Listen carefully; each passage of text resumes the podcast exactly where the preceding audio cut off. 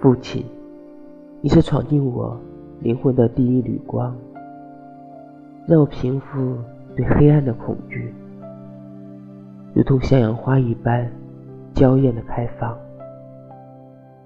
为了我前行的路上处处明亮，你把我自己的生命染成蓝泪的模样。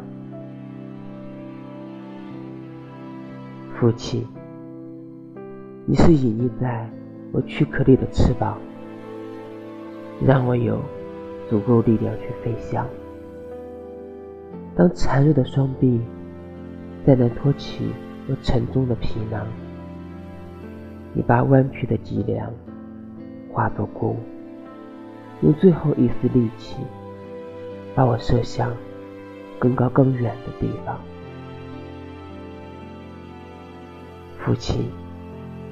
你是我心房炸开的腊月梅花，我每一寸肉体，每一份思想，都浸染着你赐予的芬芳，清寒而悠长。